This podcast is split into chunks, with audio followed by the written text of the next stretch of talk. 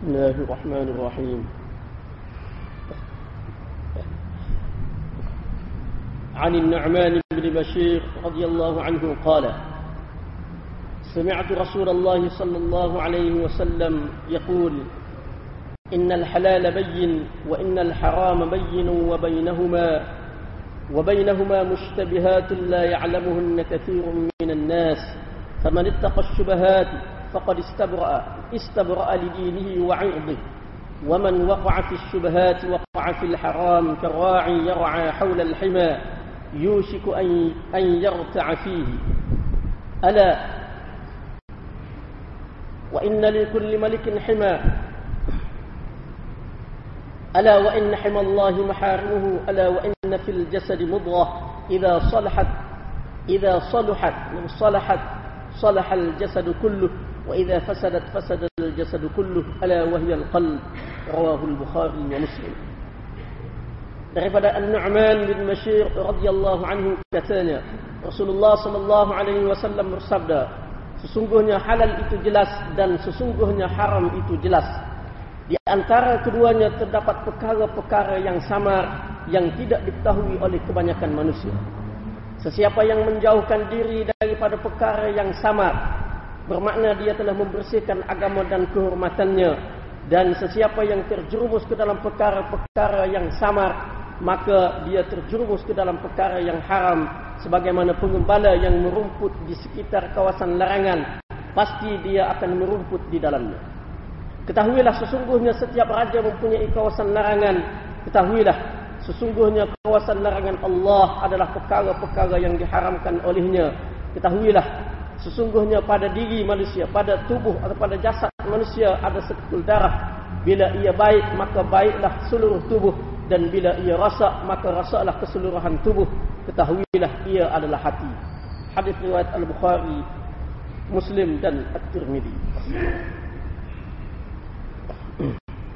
Ha, jadi malam ini kita masuk kepada hadis yang keenam.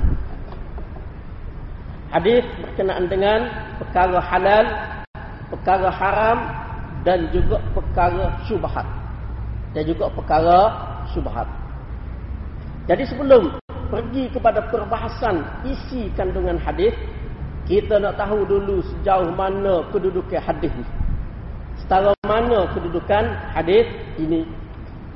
Supaya kita tahu hadis-hadis orang panggil hadis 40 Nawawi ni Hadis 40 yang dihimpunkan oleh Imam Nawawi ini bukan calon-calon hadis. Bukan calon-calon hadis. Hadis-hadis usul. Biar kita tahu tu. Supaya kita tidak berasa lekeh kalau bunyi hadis 40. Begitu juga baik orang yang mendengar ataupun orang yang mengajar. Ha, mana begitulah. Begitu juga sepatutnya orang yang mengajar dia tidak berasa oh hadis 40 je rasa mudah. Ah, ah tak apa hadis 40 tak payah baca pun tak apa pakai ni. Ah tak sih lagu tu. Ah tak sih lagu tu. Nak kalau hadis 40 ai toleh. Ada besar tu. Kena belek, kena baca, kena tengok, kena banyak perkara kena itu. Kalau tidak tak ada lah satu hadis, salah satu daripada hadis-hadis 40 ni ulama boleh waktu siapa 70 usul daripada satu hadis daripada satu hadis. Mana satu hadis yang sangat besar di dalam agama. Jadi Imam Nawawi dia himpunkan hadis 40 ni, 40 hadis ni, 42. 42 hadis ni dia himpunkan di dalam kitab Arba'in dia ni hadis-hadis usul, hadis-hadis yang penting di dalam agama. Dan hadis-hadis ni semolek-moleknya kita ingat. Waktu hak moleknya. Mana kalau boleh kita ingat, kita tahu makna dia, Ah lebih, lebih ah, kalau boleh lagi tahu pengertian dia apa yang dimaksudkan daripada hadis apa yang dikehendaki daripada hadis dan juga kesimpulan-kesimpulan yang boleh diambil daripada hadis-hadis tersebut. Ah jadi mula-mula kita tengok kedudukan hadis ini. Setara mana gak kedudukan hadis ini? Ah adakah serupa hadis-hadis berkenaan dengan uh, adab ke berkenaan hadis-hadis kecil-kecil tu adakah setara tu ataupun setara mana hadis jadi kalau kita 40 hadis ni pun kita berasa kecil berasa lekeh, berasa main-main, hadis hak lain tu tak tahu. Ha, jadi kita tidak akan berasa lebih hadis ataupun peninggalan Nabi sallallahu alaihi wasallam. Jadi kita nak kita biar kita berasa lebih. Pengajaran cukup banyak di dalam setiap hadis yang ditinggalkan yang disampaikan oleh Nabi sallallahu alaihi wasallam kepada kita. Baik. Ha, jadi kedudukan hadis ini. Ha, jadi aku petik beberapa kata-kata beberapa orang ulama berkenaan dengan hadis ini di dalam kitab mereka masing masing-masing. Hal ini dalam kitab dia masing-masing lah. di dalam Ibnu Daqiqil Aid kita kata Al-Ahkam karangnya dia tu kitab Al-Ahkam di dalam Syaukani uh, Syaukani di dalam Nailil Autar ada macam-macam lagi. Ibnu Daqiqil Aid kata hadis ini adalah merupakan usul yang penting di dalam bab warok dalam bab warok dan juga di dalam bab meninggalkan perkara syubhat di dalam agama. Jadi warak-warak ni apa? Warak-warak ni setengah ulama mengatakan warak ni iaitu menjauhi perkara-perkara syubhat di dalam agama kerana takut terjerumus di dalam perkara-perkara yang haram. Ha, itu mana warak. Ha, jadi warak ni setengah orang kita kata tak warak ni tak maka ada tidak lagu tu. Ha, bukan tu tanda dia. Warak ni tidak dilihat dari segi zahir. Tidak semata-mata tengok hati. Warak ni makna dia salah satunya mengelak diri daripada perkara syubhat. Kalau ada benda syubhat dia elak diri. Di dalam kitab Ta'rifat Kitab Ta'rifat ni At-Ta'rifat kitab yang menghimpunkan uh, ta'rif ta'rif definisi-definisi dalam agama, istilah-istilah agama. Uh, At-Ta'rifat kitab tak bersalah mana dia kata, gapo warak ni? Warak ni iaitu mulazamatul a'malil jamilah. Sentiasa berada, sentiasa melakukan amalan-amalan yang baik. Amalan-amalan yang soleh. Ha, mana kehidupan dia tu sentiasa duk buat amalan-amalan soleh kamu. Ha. Tak kira dia tu kata besar ke, rumah besar ke, tak cara. Ha, tidak kata warak ni tak mesti kena Oh, keluarga kita kata dia tengok ni. Oh, maka pun lebih kurang kata pun buruk. Oh, warak dia. Ada macam mana, macam mana lagu tu. Oh, warak ni tak kira. Dia duduk dalam rumah istana pun.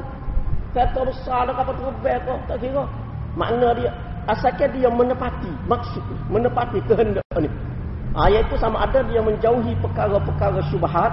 Kerana bimbing terjerumus ke dalam perkara yang haram ataupun dia sentiasa melakukan berada di atas landasan amalan-amalan yang soleh. Nah, dia beza dengan zuhud. Kalau zuhud yang lain. Zuhud ni dia meninggalkan keperluan-keperluan agama. Eh, keperluan-keperluan dunia. Hak sebenarnya dia boleh.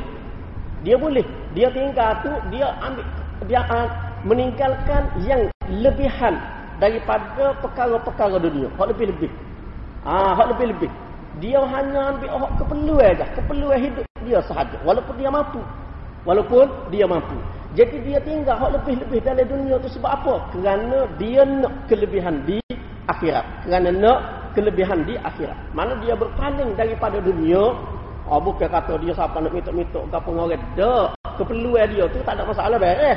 Ah, cuma hak lebih-lebih tu dia tak sih perhiasan-perhiasan itu waktu dia tinggal dia tinggal tu dia berpaling daripada tu kerana apa kerana dia nak mendapat kedudukan yang tinggi di akhirat oh, sepatutnya dia boleh buat rumah besar dia buat rumah lebih-lebih kurang supaya dengan orang supaya dengan orang apa ah, harta ni nak bui kau lah nak bui nak bagi sumbangan untuk apa nak mendapat ketinggian di akhirat Begitu juga dalam kehidupan dia dalam persoalan dalam benda-benda lain makan minum kata apa apa apa walaupun dia mampu tapi dia hak lebih-lebih kurang.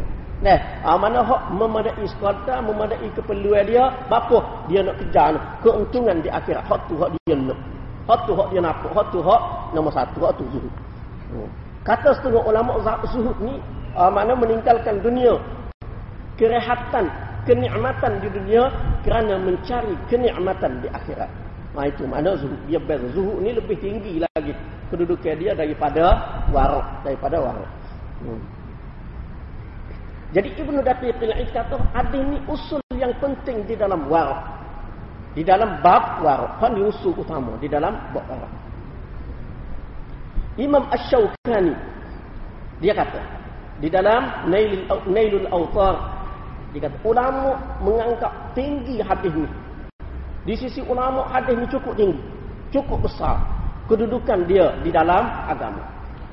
Dia adalah salah satu daripada pak hadis yang mana segala hukum agama berkisar atas pak ni. Mana hukum-hukum agama dia tak boleh lari. Dia mesti sakut paut dengan pak pak hadis ni. Mesti dia sakut paut dengan pak hadis ni. Boleh tidak. Abdul Hasan Al-Ma'afiri dia menghimpunkan keempat-empat hadis itu di dalam satu syair. Ah dia buat syair. Nak suruh mudah. Nak suruh mudah kita ingat. Ha, jadi dia kata Abu Hasan Al-Ma'afir kata Umdatud din indana kalimatun arba'un min kalam khairil bariyah syubahat wazhad wa da'ma laysa ya'nika wa'malan biniyah Umdatud din indana kalimatun. Tiang-tiang agama. Tiang-tiang agama di sisi kita ni adalah beberapa kalimah. Beberapa ungkapan. Beberapa kata-kata Nabi sallallahu alaihi wasallam. Iaitu pak. Pak daripada kalam kata-kata ucapan sebaik-baik makhluk sebaik-baik kejadian. Iaitu apa ittaqis syubahati ittaqis syubahat. Ha hadis ni? Hadis ni. Ittaqis syubhat ha ni hadis berkenaan dengan mengelak diri daripada perkara-perkara syubhat wazhad dan hadis berkenaan dengan izhad suruh zuhud. Izhad apa? Izhad fi dunya yuhibbaka Allah wazhad fi ma 'inda an-nas yuhibbaka an-nas atau kama qala lebih kurang lagu tu. Hadis tu hadis tu pun ada dalam kitab ni juga. Itu yang kedua. Yang ketiga wada' ma laysa ya'nika da'ma da'ma yaribuka okay. uh, hadis ni mana min husni islamil mar'i tarkuhu ma la ya'ni. Hadis tu. Ah uh, kecantikan keelokan Islam seseorang itu adalah meninggalkan sesuatu yang tidak perlu bagi dia. Hadis tu. Uh, hadis tu. Uh, cuma dia da'ma laysa ya'nika tu diambil daripada makna hadis tu. Makna hadis tu. Hadis tu sebenarnya min husni islamil mar'i tarkuhu ma la ya'ni. Dan juga hadis wa'malan biniyah. Hadis yang kita baca dah dulu sebelum ni. Iaitu innamal a'malu binniyat hadis ha, jadi empat hadis ini adalah merupakan asas ataupun tiang-tiang agama ya agama itu di sisi Imam Asy-Syaukani ada dia setuju dengan uh, ungkapan yang dihimpunkan oleh Abdul Hasan Al-Ma'afir orang lain pula kata Imam Ahmad kata Asas agama ni adalah tiga hadis. Agama dia tak boleh lari daripada tiga hadis ni. Oh, lagi besar. Hak saat ni, hadis ni satu per empat daripada agama. Imam Ahmad kata, hadis ni ni satu per tiga daripada agama. Mana besar lagi? Mana besar lagi? Ayat itu hadis innamal a'malu bin niyat yang pertama dan hadis man ahdatha fi amrina hadza ma laysa min minhu fa huwa raddun hadis yang kita baca sebelum ni dan juga hadis al-halal bayyin hadis ni. Ha ni asas kepada agama di sisi Imam Ahmad. Jadi hal ini berdasarkan kepada penelitian masing-masing penelitian masing-masing. Imam Ishaq bin Rahawai dia kata pak tiga hadis ni tak patut lagi hadis inna ahadakum yujma'u khalquhu fi batni ummihi. Hadis tu. Hadis pak berkenaan dengan takdir. Hak kita baca sebelum ni. Hadis nombor 3 kalau tak silap nombor 4 hadis yang keempat. Hmm, hadis itu. Nah, jadi itu di sisi Ishaq bin Rahawih. Imam Ibn al-Arabi dia kata, semua hukum agama boleh diambil daripada hadis ini. Pada hadis ini dia kata. Oh, jauh lagi dia nampak. Jauh lagi. Dia nampak. Apa adanya hadis ini? Imam Qurtubi kata gua ni. Mana Imam Qurtubi setuju dengan pendapat dia. Ha, mana Imam Qurtubi ambil pendapat dia tu dan juga dia setuju dengan pendapat Ibn Arabi ni ha, dia kata kut mana ha. ha kut mana ha, iaitu kerana di dalam hadis ini mengandungi secara terperinci hukum-hukum di antara halal dan tidak halal. Mana di antara halal dan haram. Dan juga merangkumi segala amalan yang dan dan juga hadis ini mana mengandungi secara terperinci segala amalan dan ianya bergantung dengan hati, bergantung dengan hati. Sebab itulah Imam Qurtubi kata boleh dikembalikan segala hukum kepada hadis ini. Mana setiap perkara, setiap hukum dalam agama ni dia tak boleh lari daripada hadis ni. Mesti kok kok mana pun dia kena klik ke hadis ni juga. Kena klik siapa pucuk dia tu hadis ni juga. Kalau dia kait dengan hadis lain, dia tak boleh lari juga dengan hadis ni. Dia kena kait juga dengan hadis ni. Tak boleh gitu. Segala apa yang berkait dengan agama ni. Ha, itu kata-kata Imam Al-Qurtubi. Jadi apa ya hadis ni tinggi sangat? Apa ya tinggi kedudukan hadis ini? Ha, jadi macam-macam lah. Ha, pendapat ulama. Mana ulama ni royak hadis ni tinggi ni sebab dia gini-gini. Orang ni kata gini-gini macam-macam. Ha, di antara dia ha, di antara dia ulama mengatakan hadis ini tinggi kerana apa? Kerana kedudukan. Ha, sebab kedudukan hadis ini tinggi di sisi ulama apa? Kerana di dalam hadis ini Nabi sallallahu alaihi wasallam mengingatkan. Mana mengingatkan kepada umat dia ni supaya jaga. Mana tentang penjagaan. Mengelukkan mengelukkan. Jaga molek makan minum pakai amalan dan lain-lain menjaga tu. Utama tu. Tu utama. Sebab banyak kerosakan bila berlaku kepada manusia dia pucuk kepada hak ni pucuk kepada hak ni doa tak diterima kita tak jaga hak ni nah. Jadi tak molek banyak benda jadi tak molek. Oh jadi banyak masalah timbul banyak pucuk daripada hak ni sebab tu Nabi sallallahu alaihi wasallam sangat tekan hak ni sangat tekan hak ni banyak hadis hak berkenaan dengan malu kalau Nabi sallallahu alaihi wasallam kata malu kepada Allah tu, gapo dia malu kepada Allah? Istahyu minallahi haqqal haya. Ah, an tahfaza ar-ra'sa wa ma wa'a wal batna wa ma hawa. Ha tu, malu, malu kepada Allah ni lagu mana malu kepada Allah? Iaitu engkau menjaga kepala, menjaga fikiran. Dan apa yang nak diisi dalam fikiran? Jaga tu. Dan juga jaga perut. Jaga perut. Mana jaga makan ini? Orang yang ada malu kepada Allah. Dia akan jaga. Makan minum dia. Dia akan jaga makan minum. Sebab makan hak molek jaga dari segi makan minum hak molek ni Allah Subhanahu wa taala bukan semata-mata suruh kita umat Nabi sallallahu alaihi wasallam orang biasa ni bukan Allah Subhanahu wa taala suruh nabi-nabi rasul-rasul supaya jaga pemakanan jaga pemakanan Ya ayyuhar rusul kulu minat tayyibat. Ha. Allah Ta'ala kata, wahai rasul-rasul, makanlah hak molek-molek. Kepada orang beriman pun gitu juga. Ya ayyuhalladzina amanu kulu min tayyibati ma razaqnakum. Wahai orang-orang yang beriman, makan hak molek-molek daripada rezeki kita. Rezeki hak kita beri kamu. Ha, jadi makna perintah supaya jaga makan ni bukan semata-mata kepada kita, kepada rasul-rasul pun Allah Taala perintah itu. Allah Subhanahu Wa Taala perintahkan juga hal itu. Hmm. Mana dalam hadis ini Allah Taala peringat Nabi sallallahu alaihi wasallam peringat Allah. Jadi semua itu mestilah halal. Dan juga di dalam hadis ini Nabi sallallahu alaihi wasallam memberi petunjuk untuk mengenali perkara yang halal dan salah satu daripada dia nak kenal benda halal, nak jaga diri daripada benda halal iaitu dengan meninggalkan perkara syubhat. Dengan tinggal benda syubhat.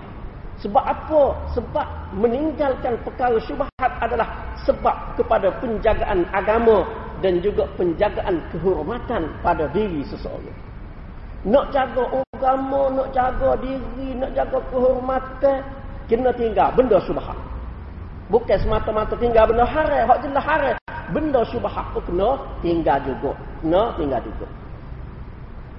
Dan juga di dalam hadis ini juga Nabi sallallahu alaihi wasallam mengingatkan supaya tidak terjerumus ke dalam lembah syubhat. Jangan jatuh terjerumus dalam lembah syubhat. Dan Nabi sallallahu alaihi wasallam menjelaskan juga dengan membuat perbandingan. Benda syubhat ni lagu mana? Nabi buat perbandingan.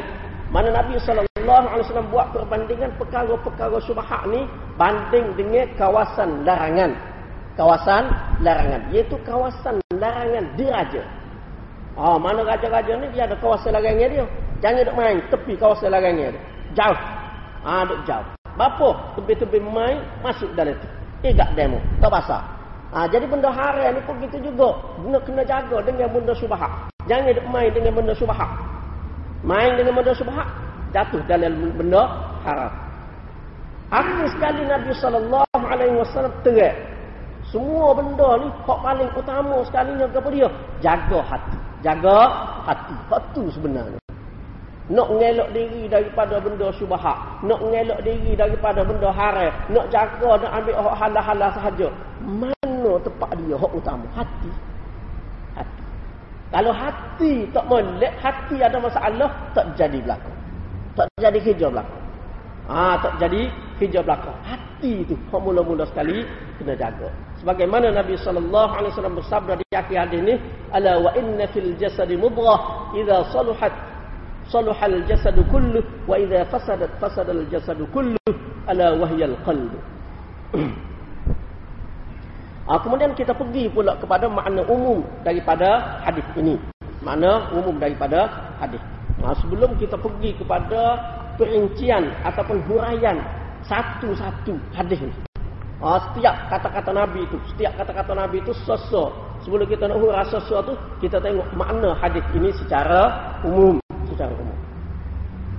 Jadi hadis ini dari segi umumnya nak menerangkan kepada kita, ha, iaitu nak menunjukkan kepada kita bahawasanya Allah Subhanahu Wa Taala dia turunkan kepada Nabi dia, iaitu khususnya kepada Nabi akhir ini, Nabi Sallallahu Alaihi Wasallam turun kitab dan Allah Subhanahu wa taala menerangkan segala yang di, diperlukan oleh manusia seperti halal, haram dan yang mendorong kepada kedua-duanya kepada perkara halal dan juga perkara haram dengan jelas. Ada dalam Quran, ada. Ini ah, benda halal, ini ah, haram. Nah, ah, hurimat alaikumul maitatu wad-damu wa lahmul khinzir. Itu berkaitan dengan makanan. Dia kata dia terang. Berkaitan dengan benda lain pun dia terang. Ah, itu, itu insya-Allah kita akan uh, bicara dalam mana perbahasa secara terperinci secara satu-satu hadis ini lepas ni.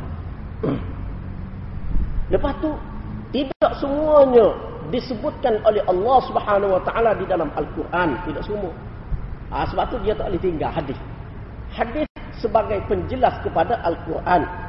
Ha, sebagai penjelas kepada Al-Quran. Sebagaimana Allah Subhanahu Wa Taala sendiri peringat. Ha, jelas kepada kita dalam Quran. Wa anzalna ilaika dzikra litubayyana lin-nas ma nuzila ilaihim wa la'allahum yatafakkarun. Kami turunkan kepadamu az-zikr Al-Quran supaya engkau menjelaskan kepada mereka apa yang diturunkan kepada mereka. Mana Allah Taala turun Quran, patut Allah Taala suruh Nabi penjelas isi kandungan Quran. Penjelas isi kandungan Quran itu dengan hadis. Dengan hadis tak boleh lari boleh lari. Ha, jadi dalam dalam Quran ni Allah Subhanahu Wa Taala sebut secara umum. Sebut secara umum sahaja. Ada satu atau dua perkara je hak agak terperinci hak Allah Subhanahu Wa Taala sebut dalam Quran. Antaranya seperti masalah nikah kahwin, hak tu agak detail dalam Quran. Berkenaan dengan cerai ke. Nah, hak tu agak detail dalam Quran. Hal lain seperti lalu gitu. Nah, tidak jelas, tidak detail. Ha, oh, tu pun tidak detail dah juga tapi agak agak banyak. Agak detail. Hal lain tidak detail. Semaya puasa zakat apa ke itu tidak detail di dalam al-Quran tidak banyak. Jadi mana-mana yang tidak dijelaskan di dalam al-Quran fa Allah Subhanahu wa taala tak sebut dalam Quran Nabi sallallahu alaihi wasallam tidak cuai di dalam menyampaikannya. Nabi akan sapa.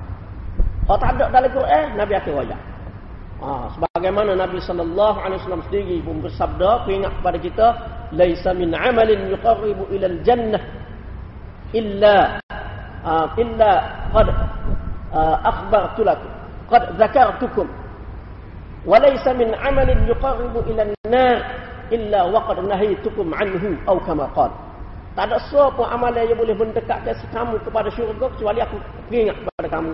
Aku royak dia tak ada sesuatu amalan yang boleh membawa kamu ke neraka kecuali aku larang kamu daripada melakukannya. Mana semua Nabi royak belakang. Tak usah rusing. Ah, tak usah rusing. Tak, tak perlu kita nak mikir, nak cari lain. Tak perlu. Tak perlu. Tak kita nak fikir, nak reka sendiri. Tak perlu. Hatu. semuanya disebutkan oleh Nabi sallallahu alaihi wasallam mana baginda tidak cuai di dalam menyampaikannya tak ada siapa yang halal ataupun yang haram kecuali baginda akan menyampaikannya sehingga baginda dengan yakin berkata Nabi sallallahu alaihi wasallam dengan penuh keyakinan dia kata laqad taraktukum ala mithli albayda lailuha kana wa lailuha wa naharuha sawa'un Aku telah tinggalkan kepada kamu agama ni putih bersih, putih terang benderang. Terang benderang. Malam dan siangnya adalah sama. Serupa. Kalau malam serupa dengan siang. Di dalam riwayat yang lain, lailuha kanahariha. Malamnya adalah seperti siangnya. Jadi orang kata tak jelas, tak jelas dalam agama ni. Sebenarnya jelas. Jelas belakang. Dalam agama ni semua jelas yang ditinggalkan oleh Nabi sallallahu alaihi wasallam. Patah ada tak jelas tu. Ha tu kita ke kita lepas ni lah berkenaan dengan syubhat tu. Ha syubhat seperti dalam hadis ni dia kata la ya'lamuhunna katsirun minan nas yang tidak diketahui oleh kebanyakan manusia. Apa makna? Apa makna tidak diketahui oleh kebanyakan manusia? Mana ada juga hak tahu. Ha Jadi mana hak Nabi sallallahu alaihi wasallam tinggal ni terang benderang. Sehingga dalam hadis yang kita sebut dah minggu baru ni Nabi sallallahu alaihi wasallam kata kalau dah Nabi Musa hidup zaman ni dia tak leh dah nak buat pandai-pandai dia sendiri. Kena ikut syariat Nabi sallallahu alaihi wasallam. Nabi pun tak boleh pandai-pandai. Kena ikut syariat Nabi sallallahu alaihi wasallam. Kalau Nabi sendiri. Kalau orang lain tidak Nabi, ha? lebih-lebih lagi. lebih-lebih lagi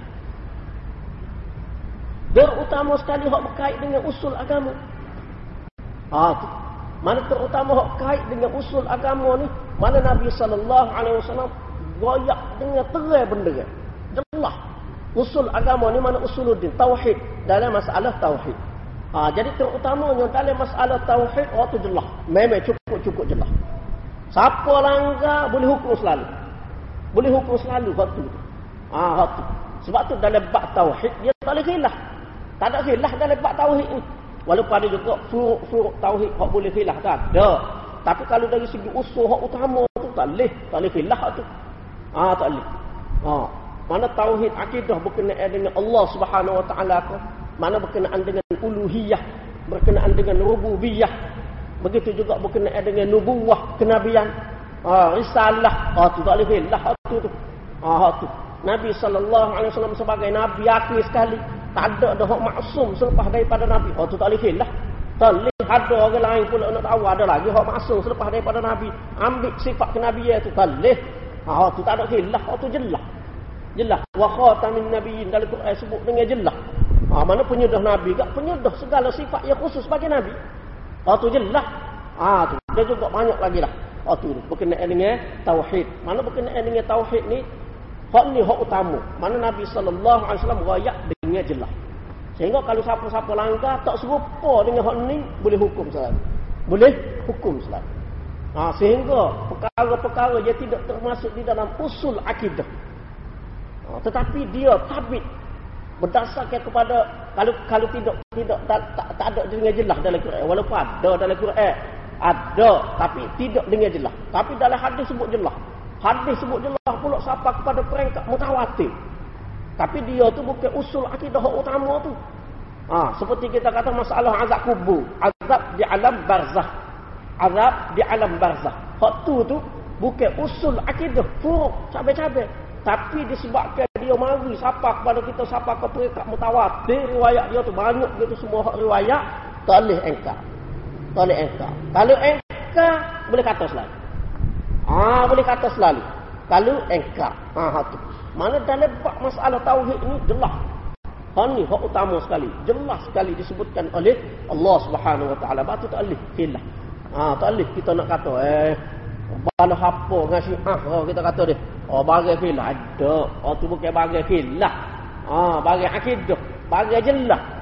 Bagi jelas. Setengah orang kita oh sibuk duk balah di Iraq kau kita kata di Afghanistan kau di Pakistan kau oh duk balah syiah sunnah oh tak cuba di pokok ni kau duk balah sama sendiri ah tak faham tak faham beza dua tu tu akidah akidah akidah ni tak ada khilaf Nah, jadi beza disebabkan beza antara dua tu dalam masalah akidah sebab tu dia tak boleh satu. Sebab tu tak boleh satu. Oh kita nak suruh bersatu. Mana boleh bersatu? Sebab beza masalah akidah. Apa? Akidah, bak akidah ni jelas. Nabi royak jelas. Ha, gini Nabi royak tak serupa lagu lain sekali. Dia jadi tak boleh duduk sekali. Tak boleh duduk sekali. Dia bertentangan. Hmm. Mana waktu terutama sekali yang berkait dengan usul agama. Mana perkara-perkara akidah, perkara-perkara tauhid dia tak. Kemudian, ha, tetapi keterangan-keterangan tersebut tu mana bukan pada satu peringkat. Ha, kecuali bak akidah. Bak akidah tu dia mana jelas. Allah Subhanahu Wa Taala dan juga Nabi Sallallahu Alaihi Wasallam sebut dengan jelas. Ha, tu tak ada. Ha, mana ni eh, takut-takut geni eh. Ha, tak boleh. Ha, takut-takut geni tu ada. Dia jelas. Tak ada khilaf. Tidak ada khilaf. Ha, cuma dalam masalah lain, masalah selain daripada usul agama, selain daripada tauhid, mana Nabi sallallahu alaihi wasallam royak tu secara berperingkat-peringkat, bukan satu peringkat. Ha, mana berperingkat tu ada peringkat yang jelas sangat. Ada kurang jelas, ada tak jelas. Ada tak jelas. Sebaliknya sebahagian lebih jelas daripada sebahagian yang lain. Ha, mana ada hak lebih jelas, ada hak kurang jelas. Ada hak tak jelas. Tak jelas bagi setengah orang. Ada hak bagi orang lain jelas. Orang lain tak jelas. Ha, tu. Jadi mana-mana. Yang mana keterangan dia tu jelas dan masyhur. Hak jelas. Masyhur. Umum. Dan tidak timbul sebarang keraguan pada dia. Orang tak ragu dah tu. Dan juga orang tu berada di dalam negara yang boleh dinyatakan keislaman. Duduk dalam sebuah negara yang mana boleh jelas Islam. Bukan kata Islam itu susu-susu. Nah, ah bukan kata Islam itu secara tersembunyi. Nak semaya Jumaat apa tak boleh. Ah bukan jenis lagu tu. Tapi boleh nyata ke Islam. Serupa dalam negara kita lah. Negara Islam boleh. Nah, boleh menyatakan Islam. Kalau duduk dalam negara ni tidak boleh dimaafkan kerana tidak mengetahui. Tak boleh maaf. Kalau hak jenis terlalu jelas, jelas sangat. Jelas sangat. Ah, jelas dari segi halal dan juga dari segi haram. Waktu jelas telaju. Serupa kita kata halal halal tu bukan setakat halal wajib nah wajib. Serupa kita kata masalah semaya kita kata semaya lima waktu zakat puasa di bulan Ramadan hak jenis-jenis lagu tu deh. Jenis lagu tu tu halal dia tu wajib bukan sekadar halal wajib kena buat. Wajib kena buat. Hak tu tu masyhur, jelas hak tu. Masyhur semua kita tahu. Semua kita tahu. Eh. Lepas tu duduk pula dalam negara Islam. Negara yang mana tidak negara Islam pun Islam boleh dinyatakan. Duk Cina apa kita kata. Tapi tak apa. Orang Islam buat amal ibadat semua. Orang Islam tahu belakang. Tiba-tiba dia tak tahu. Ah, itu tidak boleh dimaafkan. Tidak boleh dimaafkan. Dosa dia. Dosa. Begitu juga benda haram benda hak haram kita kata arak nah arak judi Waktu tu kalau dalam sebuah negara ia boleh dinyatakan keislaman. Cuba kita. Lepas tu masyhur benda ni jelas pula dalam Quran jelas. Lepas tu masyhur umum semua kita tahu arak ni haram. Orang tahu hak mana duk minum-minum dia tahu. Nah, dia tahu model hak nak kena sebab ni pun dia tahu. Lepas tu bila nak kena sebab tak apa, yalah. Reda. Nah, Reda. Apa? Muka dia tahu. Masyur. Umum tu. Umum. Arak tu haram. Semua tahu. Dalam sebuah negara Islam yang boleh dinyatakan Islam. Boleh rayak. Semua orang boleh kecil. Arak haram. Arak haram. Tak ada siapa marah. Eh. Oh, bagi golongan ya mana nak nak nak benar ke arak pun dia pun tak boleh marah kalau orang kata arak tu haram. Tak boleh marah sebab masyhur umum tu. Tiba-tiba ada orang tak tahu arak tu haram, hak tu tak boleh marah. Tak maaf. Tak kena buat rosak akidah dia. Rosak akidah dia. Sebab terlalu jelas. Jelas terlajuk. Ah, jelas terlajuk. Boleh dia kata, eh, aruk haram. Siapa tak kata aruk haram? Eh, halal aruk apa ni? Ah, duduk dalam negara hak lagu tu benda hak umum, hukum jelas, masyhur, tiba-tiba dia tak tahu, dia kata dia kata tak haram pula. Ha tu tu tidak boleh dimaafkan. Dari segi kalaulah dilaksanakan hukum Islam di atas dunia di atas negara tu kena laksana hukum di atas dia. Dan juga dari segi hukum akhiratnya kalau ikut, ikut kira-kira kan rosak akidah. Ha, siapa ke perekat tu. Ha, mana tak boleh. Dia duduk dalam sebuah negara Islam. Hak boleh tegak ke Islam. Lepas tu maklum belakang. Tiba-tiba nak laksanakan hukum Islam. Kerana dia buat benda haram tu. Dia nak jawab. Eh, kita tak tahu. Eh, haram rupanya. Tak tahu. Ha, tak boleh. Tak boleh. Sebab hal tu jelas. Terlalu jelas. Mana hak tu tu perkara-perkara ia duduk atas peringkat jelas. Ia paling jelas. Paling jelas. Yang tidak boleh dimaafkan kalau tidak tahu.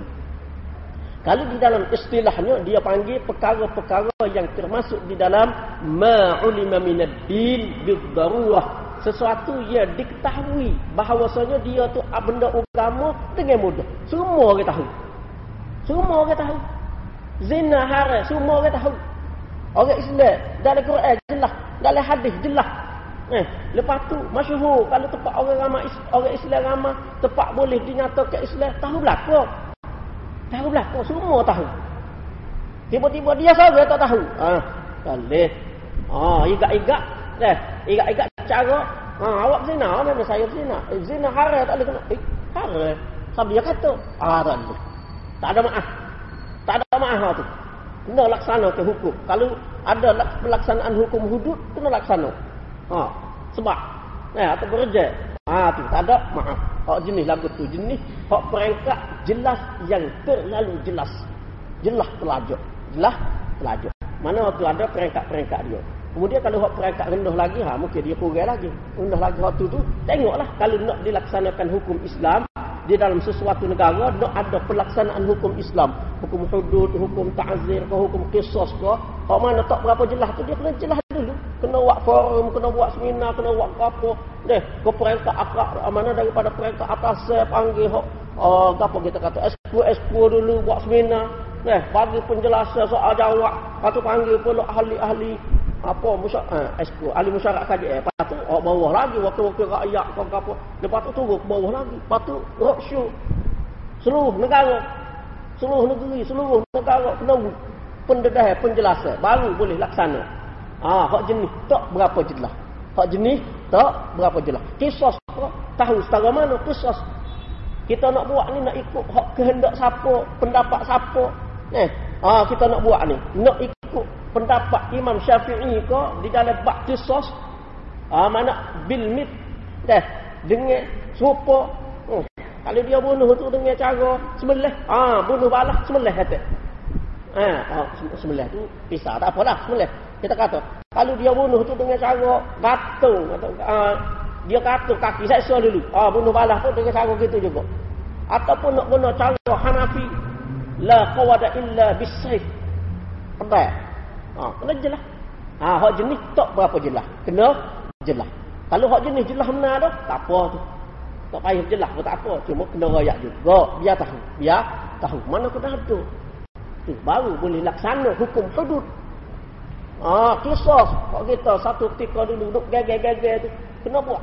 Kena benda lagu tu. tu kena buat. Barulah boleh laksana. Kalau tidak, nak saja semangat saja. Tapi tak tahu benda.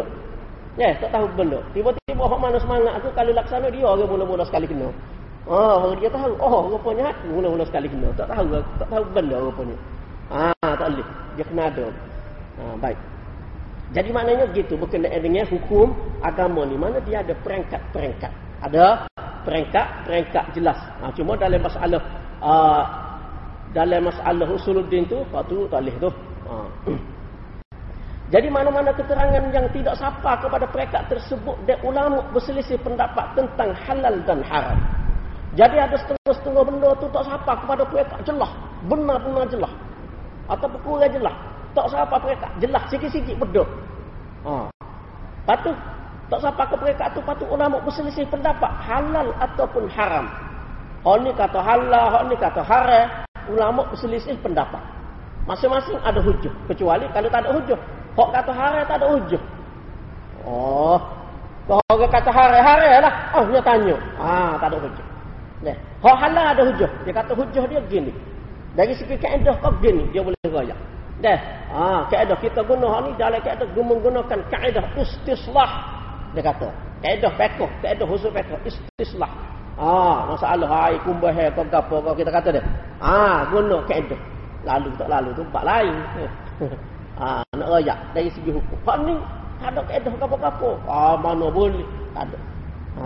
Jadi kalau hak jenis lagu tu, hak kata halal, ada kaedah, ada usul, dia boleh royak usul, apa yang jadi halal? Hak ni, tak ada usul, tak ada apa. Cuma ada ke halal tu. Ah, tu lain. Ah, tu boleh pakai hak halal. Boleh pakai. Begitu juga kalau hak haram. Hak haram ni. Kalau hak haram ada kaedah, ada dalil. Ataupun boleh kias kepada mana-mana. Boleh. Jelas boleh raya. Haram ni sebab gini-gini. Kok kata halal, oh apa susu. Ah, mai gitu tak ada. Ah tu, tu jadi, jadi jelas pula. Jadi walaupun tak ada ah, kita kata dalil yang terang itu tak ada. Tapi bila mana ah, dari segi kiyah kau apa kok ni kemah. Kok ni tak ada apa-apa tak nak kiyah ke mana-mana. Ah tu tu boleh pakai boleh pakai salah satu lah. Salah satu. Tapi kalau lah sesuatu tu sama kuat.